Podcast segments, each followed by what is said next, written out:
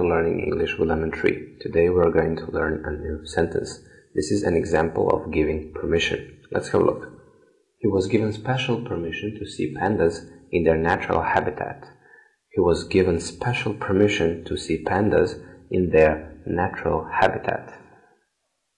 He was given special permission to see pandas in their natural habitat.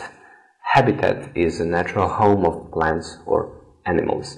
And you use the phrase give someone permission when you want to say that someone in high position allows another person to do something. He was given special permission to see pandas in their natural habitat. So someone in high position gave this man a